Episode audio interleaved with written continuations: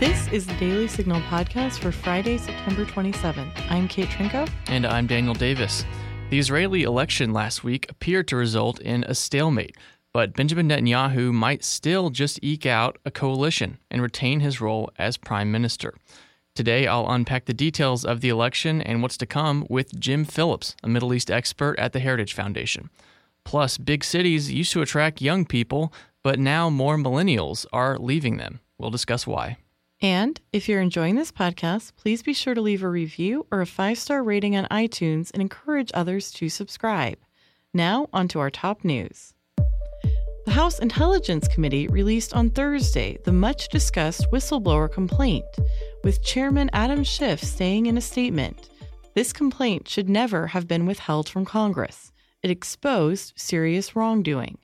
The whistleblower, who is unnamed, states in the document In the course of my official duties, I have received information from multiple U.S. government officials that the President of the United States is using the power of his office to solicit interference from a foreign country in the 2020 U.S. election. End quote. The writer goes on to say that while he was not a quote direct witness to much of what he describes, he found what people told him about the matters he recounts quote credible because the stories from multiple sources matched up. The complaint covers the phone call between President Donald Trump and Ukrainian President Vladimir Zelensky, as well as the White House's actions after the call and alleged meetings between Rudy Giuliani and influential Ukrainians. Well, President Trump wasted no time hitting back on the whistleblower and the Democrats Thursday. He tweeted that the whistleblower had secondhand information and lacked credibility. He then pivoted to Adam Schiff, chairman of the House Intelligence Committee, saying he had zero credibility and just wanted to hurt the Republicans. Here's a comment the president made speaking to reporters. It's a disgrace to our country. It's another witch hunt. Here we go again. It's uh, Adam Schiff and his crew making up stories and sitting there like pious, whatever you want to call them. It's just a really a, a disgrace. It's a terrible thing for our country. Acting Intelligence Director Joseph Maguire was on the Hill Thursday for a hearing about the whistleblower complaint. Here's one exchange Maguire had with Representative Jackie Speier, Democrat of California. Did the President of the United States ask you to find out the identity of the whistleblower? I can say, I, although I would not normally discuss my conversations with the President, I can tell you emphatically no. Has anyone else within the White House or the Department of Justice asked you? No, Congresswoman. Thank no. you. I yield. You're welcome, ma'am. Another exchange, this time with Representative Mike Quigley, Democrat of Illinois, had to do with Maguire's knowledge of Rudy Giuliani's role. Via CBS. To your knowledge, does he have security clearance? I don't know. Congressman Quigley, I, am neither aware or unaware whether or not uh, uh, Mr. Giuliani has a security clearance. Before this all happened, were you aware of his role or understanding what his role was, doing what you do? Uh, Congressman Quigley, my only knowledge of what uh, uh, Mr. Giuliani does, I, I, have to be honest with you, I get from TV and from the news media. I am not aware of what he does, in fact, uh, for the president. Representative Devin Nunes, Republican of California, wanted to know why President Trump's phone calls with foreign leaders keep leaking. Is it normal for the President of the United States to have their conversations leak out. This is the third time. Uh, I would have to leave that to the White House to uh, to respond to that, their ranking member. But uh, to me, uh, the uh, President of the United States conversation with any other head of state, I would consider privileged conversation. But clearly. House Speaker Nancy Pelosi on Thursday accused Joseph Maguire, Director of National Intelligence, of breaking the law by withholding the whistleblower complaint from Congress. Here's what she said I think what the DNI did was broke the law. The law is very clear. The DNI shall convey the complaint uh, to the intelligence committees, not the whole Congress, to the intelligence committee. Carefully balanced to protect the, our intelligence and to protect the whistleblower. So he has to. Maguire defended himself, saying the Justice Department said that the White House didn't have to hand over the complaint by asserting executive privilege. Poverty rate went down slightly in 2018, according to new data from the American Community Survey done by the Census Bureau. In 2017, the poverty rate was 13.4%, and in 2018, it was 13.1% of Americans living in poverty. Median household income is now just under 62,000 a year, another increase. However, the data does show that income inequality is growing. Well, new data from the Centers for Disease Control and Prevention showed a huge uptick in lung illnesses linked to the use of e cigarettes. The CDC reported a 52% increase in a mysterious lung disease from just the previous week, with 805 confirmed cases and 12 deaths. The report says most of those patients had a history of vaping. The news comes weeks after the Trump administration announced plans to ban flavored e cigarettes as more young people experiment with the popular device. Next up, we'll feature Daniel's interview with Jim Phillips about the future of Israel. What the heck is trickle down economics? Does the military really need a space force? What is the meaning of American exceptionalism? I'm Michelle Cordero. I'm Tim Doescher, and every week on the Heritage Explains podcast, we break down a hot button policy issue in the news at a 101 level. Through an entertaining mix of personal stories, media clips, music, and interviews, we help you actually understand the issues. So do this subscribe to Heritage Explains on iTunes, Google Play, or wherever you get your podcasts today. Benjamin Netanyahu has 40 days to piece together a governing coalition in Israel. Up until now, he's relied on conservative, secular, and religious parties to retain power, but now the numbers don't quite add up as easily. Joining me now in the studio to unpack the politics in Israel is Jim Phillips. He is a senior research fellow for Middle Eastern Affairs at the Heritage Foundation. Jim, thanks for joining me. Well, thanks for inviting me. So, first, Jim, let's talk about the actual election that took place last week. So, back in April, Israel held national elections, and it resulted in basically a stalemate. Neither side could piece together a coalition. So, last week, they held a second election. Unpack for us what happened then. Well, uh, it appears that there has been another uh, indecisive outcome in the sense that neither of the two leading parties, the Likud or the Blue and White, uh, has a clear path to a, a 61 seat majority in the 120 seat Knesset or Israel's parliament. Uh, so that means uh, both, uh, in order to uh, reach that magic number of 61, uh, are, go- are going to have to maneuver to attract the support of the seven other parties that were also past the threshold to enter the Knesset. Uh, it appears from first glance, uh, and it's very complicated because it's not just a two-party system, but a multi-party system. So it's there's a lot of moving parts. But it appears that uh, uh Avigdor Lieberman, uh, who leads a uh, center-right party, could emerge as the kingmaker because he is one of the few parties that could go either way. And where does he stand ideologically? I would say he's uh, a conservative, hardline uh, against uh, terrorism, hardline on peace negotiations. Uh, but the complicating factor is that he's also a very secular leader who represents many of the Russians that emigrated to Israel following the dissolution of the Soviet Union. And he has uh, been very opposed to uh, the religious parties that uh, the Likud traditionally has aligned with uh, in coalition governments, and he's refused to sit in the same uh, government as some of these uh, religious parties.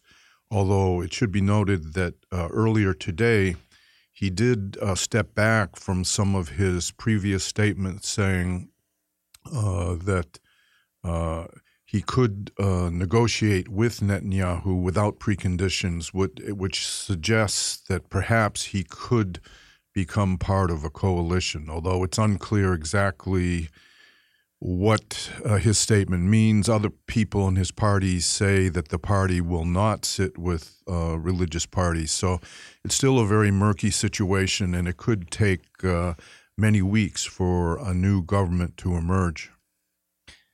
So, what kind of political currents within Israel produced this? I mean, Netanyahu's party, Likud, uh, had a governing coalition of conservatives that was in power for a long time, and now that's gone. What what produced that? Is there is he is he unpopular? Is is is are people? Is this kind of a shift toward the left? Well, I think the left in Israel really has uh, been weakened in recent years, in large part because it favored a very naive uh, uh, kind of peace now process with the Palestinians and the, uh, refusal of Palestinian leaders to seriously negotiate a peace greatly undermined the left. Uh, but uh, Prime Minister Netanyahu also faces his own personal political problems in that he faces three possible indictments for corruption. And next week, uh, there'll be a hearing at which uh, the Israeli prosecutors will determine whether they're going to go forward with those indictments. And that, I think, has uh, uh, weakened Netanyahu's personal appeal and his political power. So, if he stays prime minister, is there a chance he gets off the hook? And is that is the, or is he pretty much going to have to go through these uh, these charge have to face these charges in court no matter what? Well, if he's prime minister, he could serve while under indictment, although if he's convicted, then he would have to step down. Uh, but uh, if he's not prime minister, uh, then he would have to resign uh, from a, a, cabinet position. So that puts a premium uh, for him to um, uh, emerge from whatever coalition agreement uh, comes as a prime minister, because that would give him a certain degree of immunity. Uh, and I think that was a complicating factor that sabotaged the national unity negotiations uh, that Israel's president tried to uh, push to bring the Likud and the blue and white together in a, in a national unity government. but they couldn't work out who would be the, the the prime minister first. So this potential government that Netanyahu's trying to negotiate with Lieberman, and I guess we'll see if the religious parties end up being part of that. Uh, is how how would that coalition affect uh, regional affairs, particularly relations with the Palestinians and the peace process and the potential plan that Jared Kushner had? I don't think it would make much of a difference uh, in the sense that uh, Benny Gantz, the leader of the blue and white, uh, is a hawk on security issues. Uh, he's come out uh, in support of retaining the Jordan River as uh, Israel's eastern security boundary, uh, which is very similar to what Netanyahu has said. he's he's not naive about peace, and he's very suspicious of the Palestinian Authority, just as Netanyahu is but he isn't quite as hard line. Uh, uh, but uh, I don't think uh, Jared Kushner's peace plan really has any chance anyway. I, um, it's pretty much dead on arrival. Oh, why is that? Uh, the Palestinian Authority has rejected it. In fact, uh, the Palestinian Authority is boycotting any diplomatic contact with the, with the U.S. government because of previous U.S. policies on the Israeli Palestinian uh, issue. Interesting. Do you think this new potential coalition government would also be hawkish on Iran? Uh, we've seen in the news lately, Iran is, uh, it looks like Iran has taken acts of aggression, attacking Saudi oil facilities um, through their proxies, if not from their own home territory. Uh, would Israel also remain hawkish just out of a, you know, a need to survive? Yeah, I think all Israelis uh, share a healthy uh, uh, awareness of the threat that Iran poses. And General, uh, former General Gantz, I think, also has a very realistic uh, grasp of the threat uh, Iran poses, not only directly but indirectly through proxies. so I think any Israeli government would take you know, major precautions to protect itself against Iran. And what about relations with the United States? Uh, we've seen Netanyahu uh, is very close with President Trump, and part of his campaign is pitching that, you know, President Trump's strong relationship. Um, how would things shake out uh, under this new coalition? Yeah, I doubt that any other Israeli leader would have the same personal chemistry with President Trump that uh, Netanyahu has. The two are very, very close. Pro- probably uh, personally, I think President Trump is probably closer to Netanyahu than any other leader. Um, but uh, the president has said that you know U.S. Israeli relations are are bigger and more important than the personal relations between any two leaders. And even during the Obama administration, when there were tremendous strains between the U.S. and Israel, and uh, tremendous uh, personal friction between uh, President Obama and Prime Minister Netanyahu. Even then, there was close security cooperation. So I think the broader relationship is so strong and resilient that uh, it will continue regardless of, of uh, who the leaders are. Well, if this new coalition is formed, uh, it's going to be really broad, right? It's going to include voices that are not n- kind of naturally together. Um, how long do you think that could hold together before they have to call another election? Uh, Israelis are tired of the election, so I think if they are forced to go to a third election within within a year, that would be unprecedented. But putting together, you know, this kind of government, it's it's more difficult than a Rubik's cube, and we may not see a, a, a full fledged government emerged until late November. Uh, the way things are going, if uh, Netanyahu has 40 days, and then if he can't do it, then uh, the Blue and White Party or Benny Gantz would have uh, uh, another 40 days. Uh, and then if if they still can't do it, then they might be forced again into election. But if if I had to guess, I would say the chances are that if uh, if Netanyahu fails the first time and Gantz fails the second time, then perhaps the two would be forced to come together in a government of national unity, if only to avoid a third election that no Israelis really want. And what would that look like? Would there be a rotating prime ministership?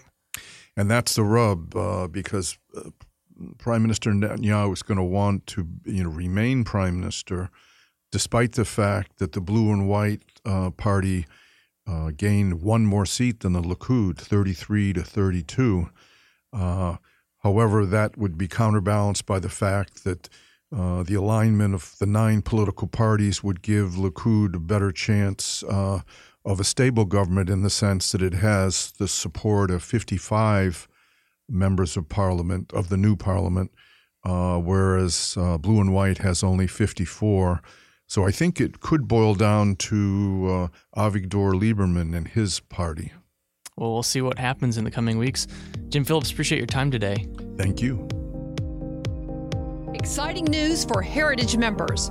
Our 2019 President's Club is taking place October 21 through 23 in Washington, D.C.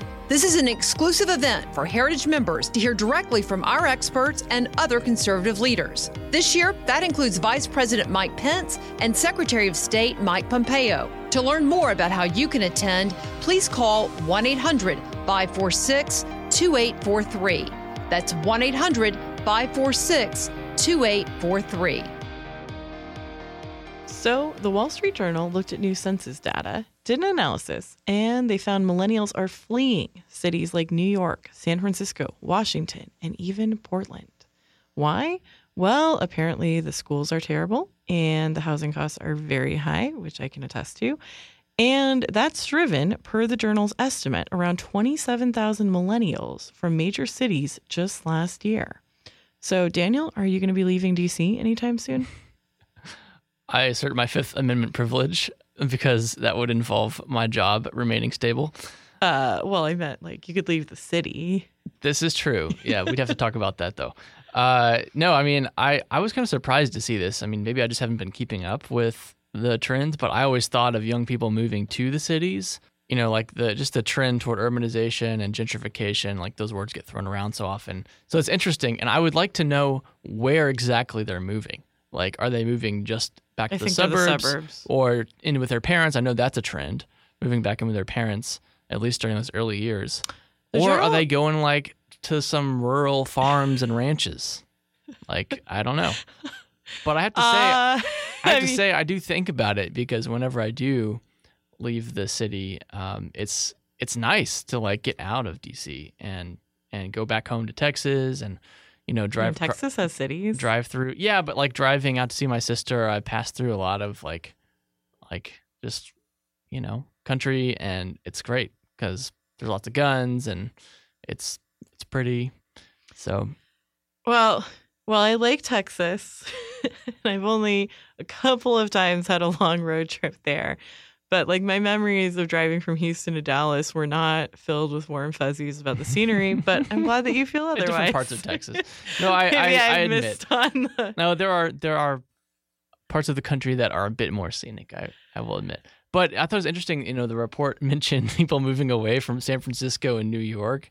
Like those Mhm. are the two places that you first lived, right? You grew up in San Francisco and then moved straight to New York after Well, then I college. I moved. Well, okay, actually, so I live in the suburbs now, and I have actually never lived in the city of DC.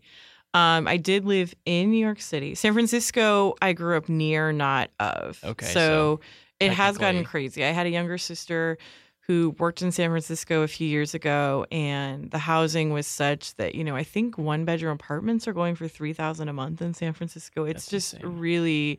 She ended up living in a suburb at a much cheaper rate, but it was sort of a sketch neighborhood. Um. Anyway, this is a long way of saying yes. So I lived in New York City. I'm always, whenever young people ask me if they should move to New York, I always say yes because I think Why? it's awesome. However, I think the way to do it is when you are young and relatively, uh, like when you are young and don't have much money, there's a lot of glamour. I think as you get older and you get more attached to being comfortable, it's less glamorous. I would say my New York City experience, which um, I think I've mentioned on the show, was spending a thousand dollars a month on one bedroom in a very dingy three bedroom apartment. Uh, our kitchen ceiling used to leak a lot. No one seemed to really that's pretty care. cheap for New York, right? That was an amazing deal. Yeah. It was a very, very tiny room. I'm not sure it was even legally a bedroom, but whatever. Um anyway, but it was great. I loved it. I loved living in New York. I thought it was a lot of fun. Um, all the annoying city things were fun. But then when I did choose to move, I was excited. Um, and you know, there's just things like I like seeing trees and not just in Central Park. I like not having horns honking all the time. And, you know, working in a city and living in a suburb has been great. But I think a lot of this comes down to my guess would be kids. You know, my friends, as they get married and have kids, cities are not very conducive. Right. Well, that's the thing. Yeah, it's hard to. I've got a friend who has, uh, you know, a wife and a baby, and they're still in their original apartment, but baby, thing is, when the a baby is now a toddler, and they're on the way with a second, and they are already thinking about leaving because you can't keep that up. I mean, it's tough. You can't really, I mean, you don't have a backyard generally. I mean, there's occasional exceptions. You know, kids have to play in parks, which means a lot more supervision. Um, yeah, I think that's probably a big, but I also think that city living is just really, really overrated. Like when I think about things that I said I would do when I lived in a city, it's like actually I didn't really, I did some of it, but I didn't do it as much as like you don't grow to Grand Central every day when you live in New York City. You grow to hate Times Square because it's full of tourists. Um, right.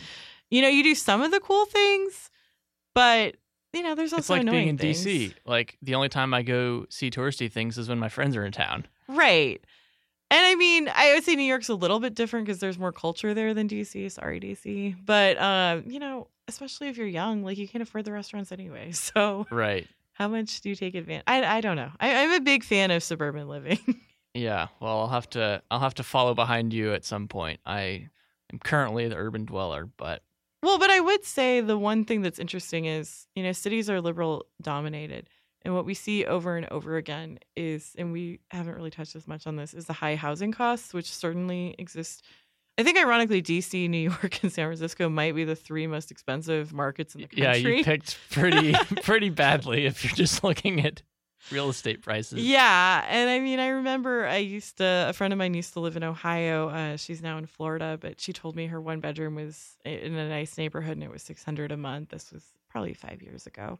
So maybe even in Ohio, I assume they go up a little bit. But I do think that's a real concern as, you know, hopefully millennials are saving for retirement and thinking about things. And when housing eats up so much of your budget, Yep.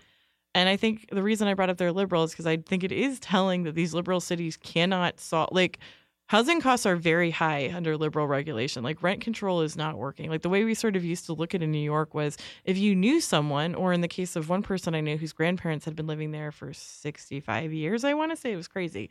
It's great because you've got it. But if you were a new young person moving into the city, there was very little available and rent control made the prices spike whereas if there wasn't rent control probably it would have it would have been fairer because everyone would have had the, ac- the same access to housing and without that it just made it so it was even tighter and tighter and tighter if you were coming in.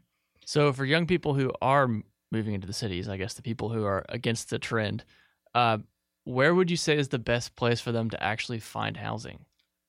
I mean i don't know. I, I always- besides Craigslist? even though I'm not going to leave the DC area, I, I was talking with a friend over the weekend about like our fantasy lives in areas where housing was cheap. And I was like, Louisville, Kentucky. I've only been there a couple times, but it seems great. And it's really cheap. Like, Ah, there are so many beautiful Yeah. places in this country. I mean, that's just one that aren't affordable, that are nice. I mean, look at Waco, Texas, even though I'm not a big Texas person, and what um, the Gain, Chip and Joanna Gaines have done. yeah. I mean, you, uh, you know, as I think millennials are getting older and spending more responsibly, it's like, why are we spending all this money on housing? And it makes sense. Yeah. Well, that's a good place to leave it. Thanks for listening to the Daily Signal podcast brought to you from the Robert H. Bruce Radio Studio at the Heritage Foundation. Please be sure to subscribe on iTunes, Google Play, or SoundCloud, and please leave us a review or a rating on iTunes to give us any feedback. Robin, Virginia, we'll see you on Monday.